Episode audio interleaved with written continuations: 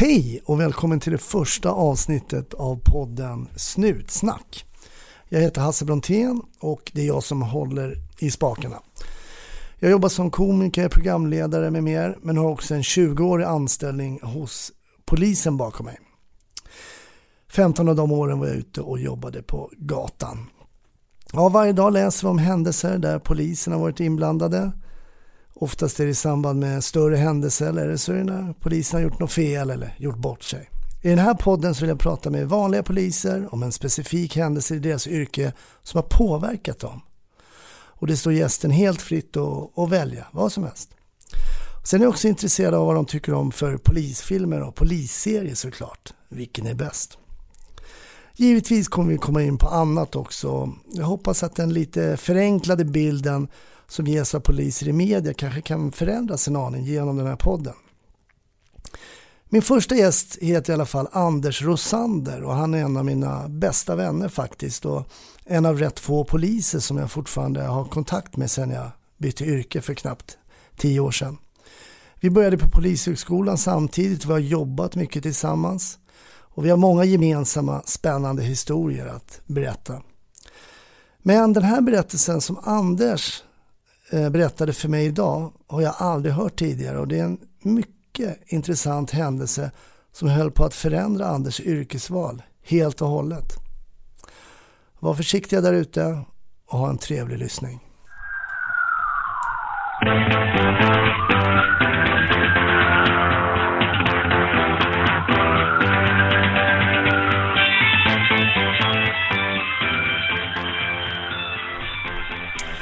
Ja, välkommen Anders. Tack.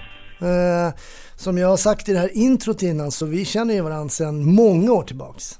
Stämmer det ja. Vi, eh, augusti 88. Mm. Så, 30, 30 år snart. Oh, så klev vi in där på um, Polishögskolan. Då var vi 21. 21, det stämmer. Drygt 21 år ja. Och sen blev det så att du och jag, vi gick ju inte i samma klass men jag tror att det var ett tiotal klasser som började då. ja. 88, det var mycket um, polisstudenter. Vi Ja. gick inte i samma klass men vi kom att jobba väldigt mycket tillsammans. Mm. Vi kom väl i samma aspirantlag. Ja det gjorde vi. Ja. Men vi kom i kontakt innan dess redan på skolan för vi gjorde vår uppsats tillsammans. Just det. Jag vet inte riktigt hur vi träffades Eh. men det blev så att vi åkte i alla fall till Washington DC. Ja, just det. Det var väl, vi satt på tunnelbanan tillsammans på väg hem. Och sen så pratade vi om det här arbetet vi skulle göra. Mm. Vi skulle skriva en fempoängsuppsats eller något sånt. Mm. Eh, och då hade jag funderat ut att jag ville jämföra narkotikasituationen med Sveriges huvudstad och USAs huvudstad, Washington DC. Och Det är du- ganska du, det, är gans, di- diger det var liksom. ganska digert ja. Och där finns ju en story också. Då eh, hakade du på direkt. Det där vill jag hänga med på. Så vi tog upp det med Polishögskolans ledning och eh, de hade aldrig fått en förfrågan om att göra ett sånt här projektarbete utomlands. Just det. Så det var uppe i eh, högsta ledningen där i alla fall och eh, till slut så gav de tummen upp. Mm. Och vi ordnade med finansieringen själva Mm, och sen använde vi oss av Interpols kontakter tror jag. Mm. Eh, och sen så fick vi okej från eh, Organized Crime i eh, Washington DC, Metropolitan Police. Ja, det var väldigt roligt. Ja, det var en kul story. Det var väldigt roligt. Sen har vi gjort massa annat tillsammans. Vi var ju med också startade upp Rave-kommissionen som ju Rave-kommissionen var egentligen ett namn som det blev mer i folkmun kan man säga i media när man märkte att de här drogerna, LSD och sånt var på väg tillbaks mycket party, partyknark. Och då så, var. Ecstasy var ju Mm. stort, så det har väl inte riktigt försvunnit vad jag har förstått. Men, Nej, eh, det går i vågor där. Mm. Men så jobbade vi på den här rave-konventionen tillsammans och var mycket på rave, ravefester. Mm. Och det var ju Docklands i Nacka Just det. som var det stora stället där man eh, festade och knarkade väldigt ut, det var väldigt utbrett narkotikan där. Mm. Ja, jag var ju där, jag Ecstasy. vet inte om du var där den kvällen, Gudrun Schyman var där, men Nej, jag, jag var där i alla hade inte jag fall. börjat där. men det var, mm, det var intressant. Men det är en annan historia. Det är en annan historia. Hade du, för du är ju uppvuxen i Skåne, Mm, stämmer. Liten, liten, liten håla. En liten ort mellan Hässleholm och Kristianstad som heter Vinslöv. 5000 invånare, cirkus. Hur kom du på att du ville söka till Polishögskolan? Mm, det stod mellan, det var två yrkesval jag hade som, eh, som dröm. Och det ena var gymnastiklärare och det andra var polis. Eh, och eh, då blev det väl så att när jag gjorde värnplikten så ville majoren att jag skulle bli militär. Och jag sa nej, inte militär men polis får det bli. Ah, okay. Ja. Men och, hade då, och då valde jag att eh, skicka in en ansökan Mm. om eh, att komma till polishögskolan, eller polisutbildningen.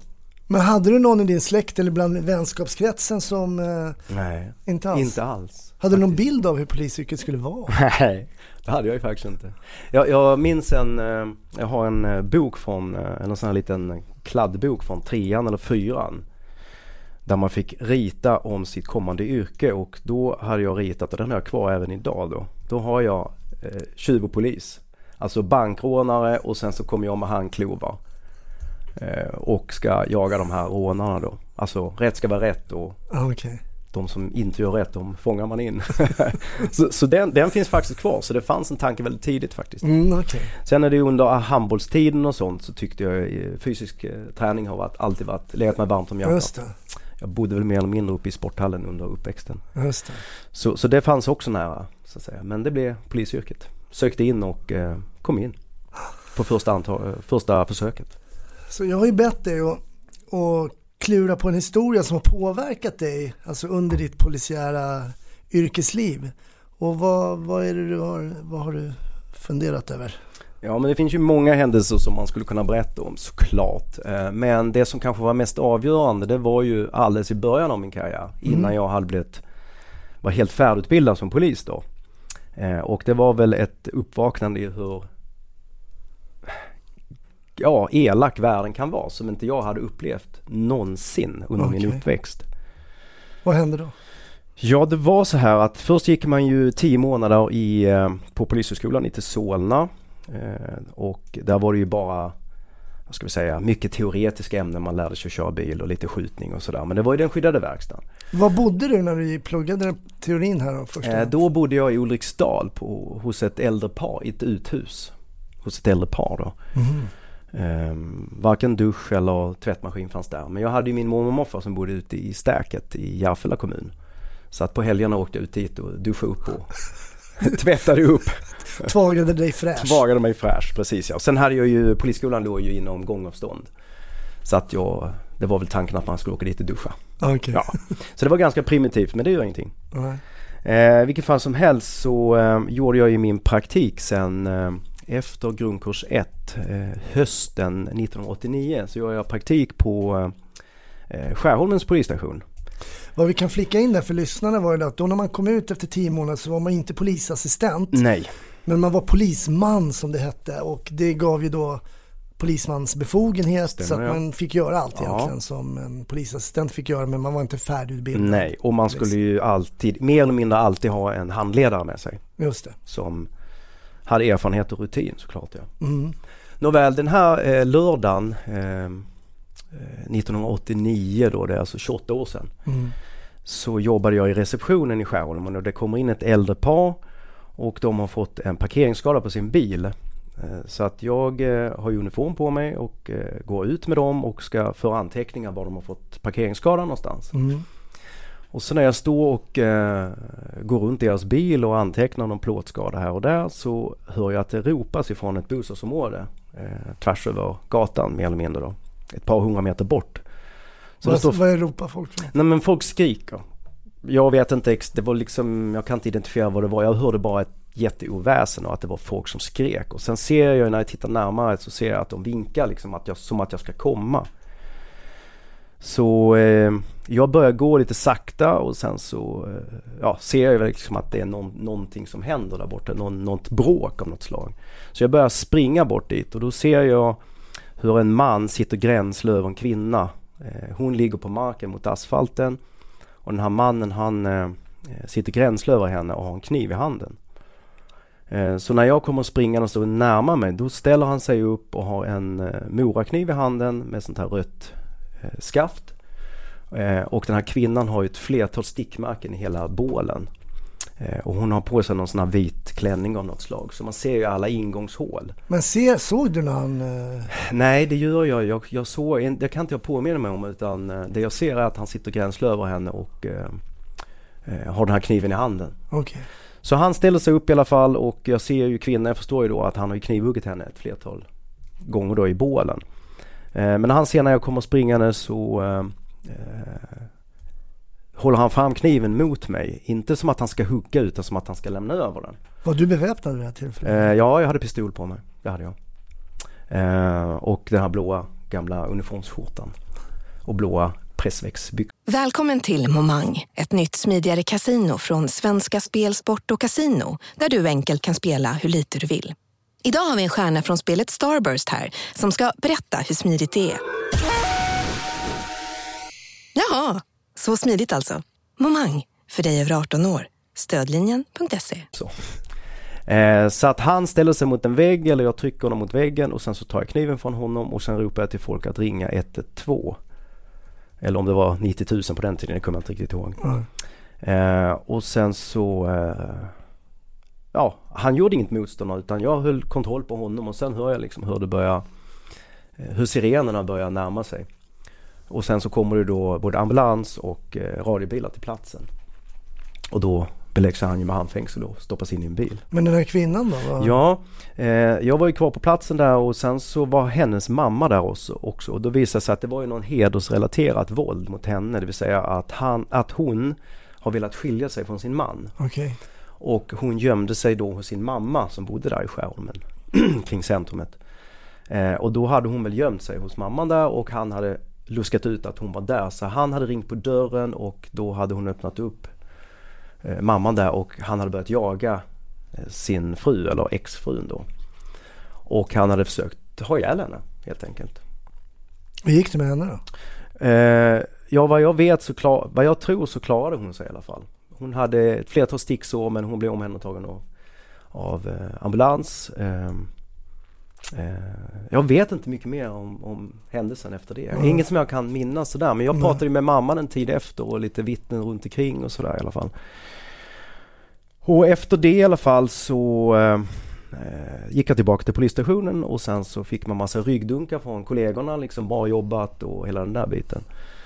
Hur kändes det då? då när du... Nej men det kändes, ja, det kändes inget speciellt faktiskt. Nej, nej. Utan jag var väl lite sådär eh, uppe i varv kan man väl säga. Att jag hade mycket adrenalin i kroppen Mm, såklart. mm. Eh, men eh, det var ingen som ville prata eller något sånt där utan lite, jag berättade lite kortfattat händelsen och så. Jobbade klart mitt arbetspass, eh, bytte om. Satte mig på tunnelbanan och så, då bodde jag faktiskt på eh, Kungsholmen. Just I min mobbos lägenhet. Eh, uppe vid Fridhemsplan. Så att när jag klev av Fridhemsplan då hade, då kom en chock. Som gjorde att jag ehm, hade väl antagligen bearbetat lite i bakgrunderna så att jag började storgråta när jag klev av och benen blev jättesvaga så att det var nästan så att jag var tvungen att lägga mig ner.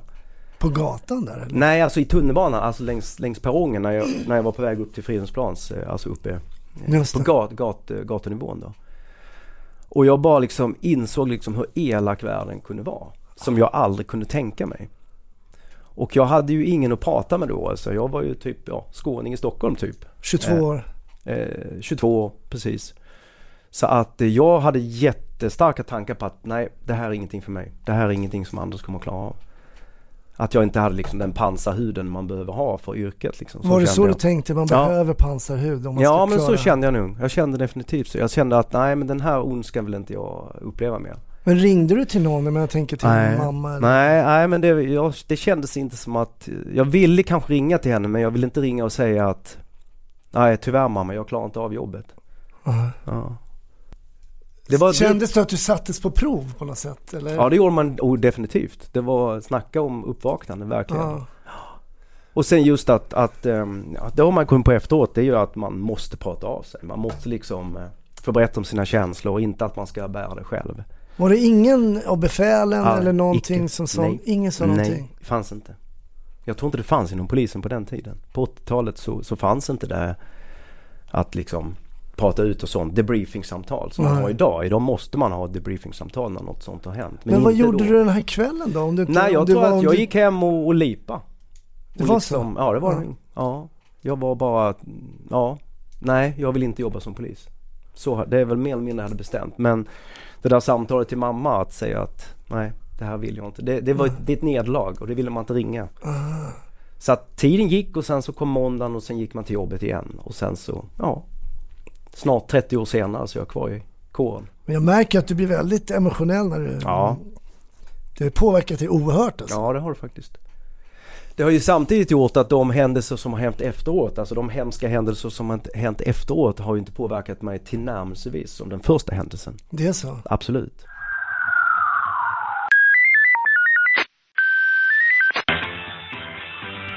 Man har sett många hemska saker med folk som har hoppat och, och så men det har, det har inte berört, mig på samma sätt som första händelsen.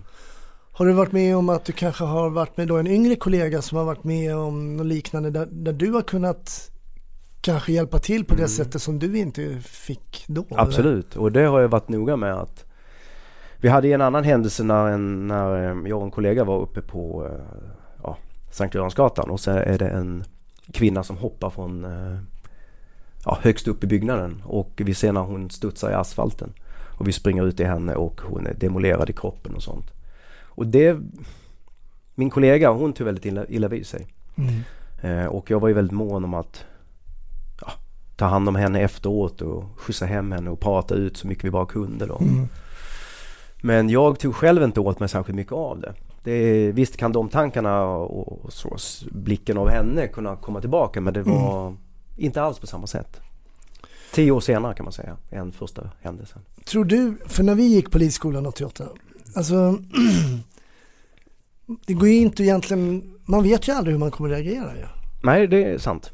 Den känslan som du fick när du satt på tunnelbanan, du kliver av, eh, du känner att benen inte bär, du börjar gråta och inte kan hejda dig. Hade den känslan kunnat förhindras tror du? Eh, Jag tror nog att ett debriefingsamtal hade varit bra. Alltså att en, en ehm, jag var ju polisaspirant. Mm. Hade man haft ett befäl som har erfarenhet och, och eh, som kanske kan berätta om en liknande händelse som han eller hon har upplevt. eh, Så tror jag att det skulle kunna lugna sig. Jag tror att chocken skulle kanske ha släppt lite tidigare istället för när man är själv på väg hem till eh, bostaden. Sen hade jag ju då lördag kväll och sen hade jag söndagen. Vad gjorde du den här helgen? eller? Jag kommer faktiskt inte riktigt ihåg. Mm. Nej. Men jag vet att lördagen var, det var en tung, lördagskvällen var en tung kväll. Verkligen. Mm, mm. Det var det. Och jag tror att det var många eh, kollegor upplever samma sak. Att någon gång så, så eh, upplever man det där hemska liksom. För det här måste man ju bära med sig på ett eller annat sätt. Det Ja, går måste inte, för det, de här Ja. händelserna kommer ju för alla poliser. Mm. Och för alla som egentligen jobbar med, jag tänker på eh, Ambulanspersonal. ambulanspersonal, Ja, sjukhus, Mm. alltså på akutvård och, och brandkår och så Mhm. vidare. Och så vidare. Mm, verkligen. Och jag vet väl att det var väl brandkåren som var först, eller räddningstjänsten Mm, var först att ha de här Mm. debriefing-samtalen. Så polisen har lärt av Mm. brandkåren. Det stämmer. Hade du varit med om någon händelse i ditt då ganska unga liv som hade kunnat jämföra sig med det som hände här? Nej, absolut inte. Tvärtom. Väldigt lugn barndom. Ja, det var så. Väldigt trygg och lugn barndom, absolut. Så det var ju verkligen ett slag i magen. Men det här var ju också en händelse som hände väldigt plötsligt. Mm. Eh, Du står och tittar på, mm, på några plåtskador på en ja, bil. Ja, absolut. Och så vinkar man på en polis och det är klart du var Mm. tvungen att gå dit Mm. då. Det förväntas ju, när man sätter på sig uniformen så förväntar sig allmänheten att man ingriper och Mm. gör sitt jobb såklart. Då kan man inte springa därifrån.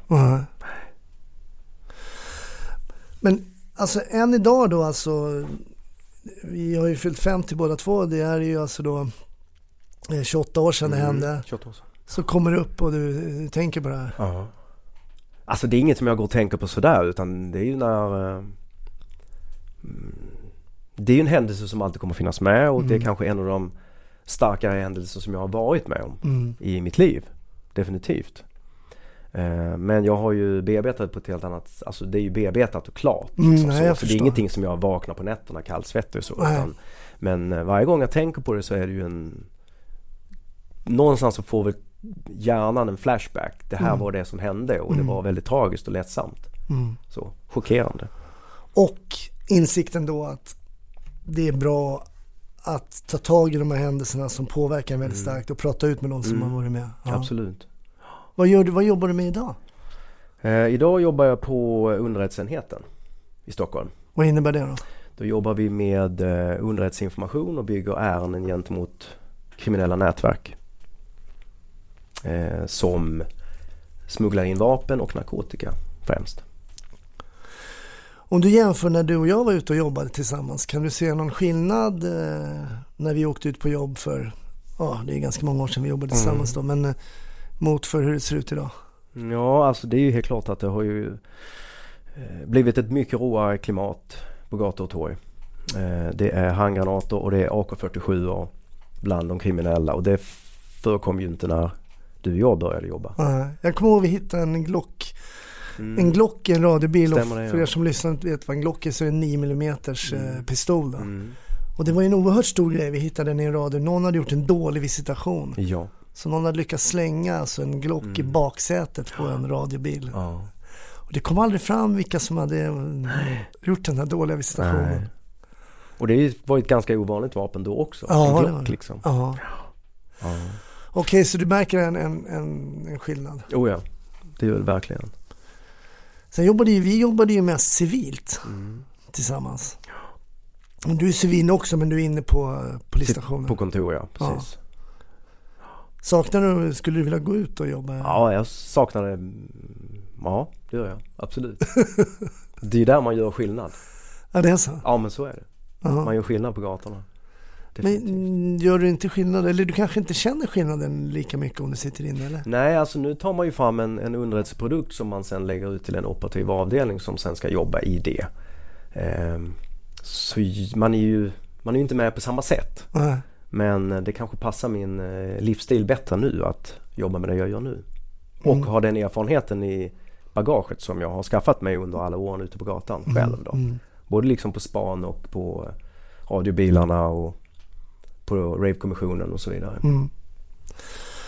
Alltså stort tack för den här berättelsen. Den var ju oerhört spännande och jag förstår att den eh, verkligen, är, det kommer ju upp egna tankar vad man själv har varit med om såklart. Eh, det blir ju så. Men nu tänkte vi skulle prata lite lättsammare ämne nu här. Det är Ja. ju eh, polisfilmer. Ja, Alltså de har man ju kollat på sedan man var, sedan man var ung och sådär. Men har du, har, du någon, har du någon favorit? Något som du skulle kunna rekommendera lyssnarna? Det, vad, vad är det du gillar? Ja, alltså som polis blir man väldigt kräsen med, eh, om vi pratar svenska filmer nu. Just det, Ja. ja. Så blir man ju väldigt kräsen hur man uttrycker sig och eh, hur pass, ska säga, lik verkligheten själva Mm. utspelandet är. Och då tycker jag faktiskt att Johan Falk-filmerna är väldigt bra. Okej, ja. Eh, jag tycker att de, eh, de ser jag alla avsnitt av. Ja, det gör det. Ja. Ja. Ja. men så är det ju såklart att man blir kräsen och det är ju Ja. väl alla yrken som porträtteras på film och sådär att man vill att det ska stämma. Ja. Jag har ju lite svårt med han Jock. Jag tycker inte han är så polisiär. Nej. Just som, Men det är många andra karaktärer som är väldigt bra där tycker jag. absolut, det håller jag med om. Tornving, Ja, absolut. Ja, så att, så att eh, jag tycker helheten och själva storiesarna är riktigt bra. Alltså. De är spännande och de är välgjorda. Ehm, det passar mig alldeles utmärkt. Så, Mm. så Johan Falk-filmerna tycker jag är bra. Man märker ju också att det är gjort, man har gjort lite research nu när det är hur man går tillväga när man, eh, Mm. när man jobbar som polis och liksom också det hur det går till efter man har gripit någon och kanske man kontaktar Mm. åklagare och så vidare. Och så vidare. Men är polisfilmen, är det något du kollar på så? Eller är det... Ah, Det blir ju mest eh, Netflix och HBO Nordic faktiskt. Som jag kollar på. de, de serierna det är väl mest man tittar på där. Ja, Och jag gillar ju Narcos till exempel just det. på Netflix. Eh, Melin-kartellen och Kali-kartellen och Jag har inte sett den här Nej, äh, ja, jag tycker de är jättebra faktiskt. De, de, det, det finns visst en historisk vinkel också med de här stora kokainkartellerna i Sydamerika och Mm. hur man lyckades knäcka dem till slut då, med Pablo, Pablo Escobar bland annat. Mm. But the cocaine is still flowing, är det inte Det så? gör den såklart, det är en ständig kamp att trycka ner. Så är det. Ja, Men man får inte ge upp. nej det får man inte göra. Vi har ju en, eh, en, eh, vi har ju en väldigt sträng narkotikalagstiftning i Sverige om man tittar rent eh, internationellt så är den väl eh, just, Jo, alltså det är absolut, det kan man väl säga. ja. Ja. Sen har den ju blivit mindre sträng sen ett tiotal år tillbaka när Men tänker du på lagstiftning eller tänker du på straff? Jag tänker på straff, straffmätningen har ju blivit har ju blivit betydligt mildare. Eh, exempel är ju att eh, under vår tid på Rave-kommissionen så var ju 180 till 200 ecstasy-tabletter ett grovt narkotikabrott. Mm. Och idag ligger den mängden på 5000 tabletter.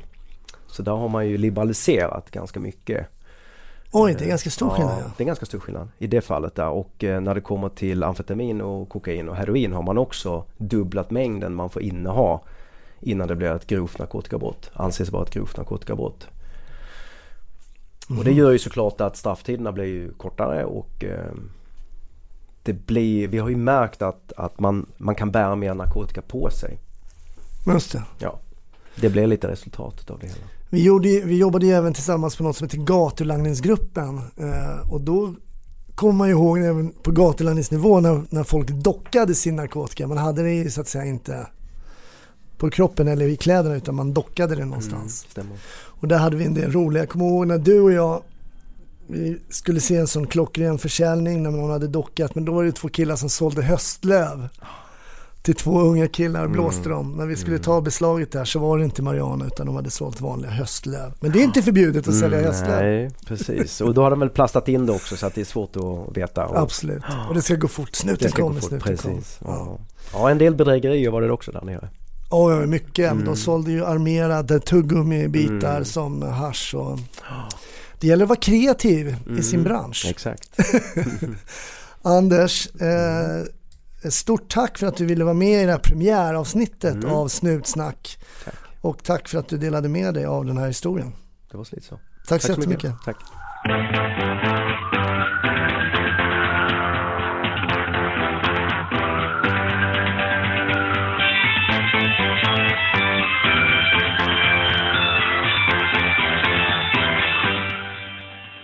Välkommen till Momang, ett nytt smidigare kasino från Svenska Spel, Sport och Casino där du enkelt kan spela hur lite du vill. Idag har vi en stjärna från spelet Starburst här som ska berätta hur smidigt det är. Jaha, så smidigt alltså. Momang, för dig över 18 år. Stödlinjen.se.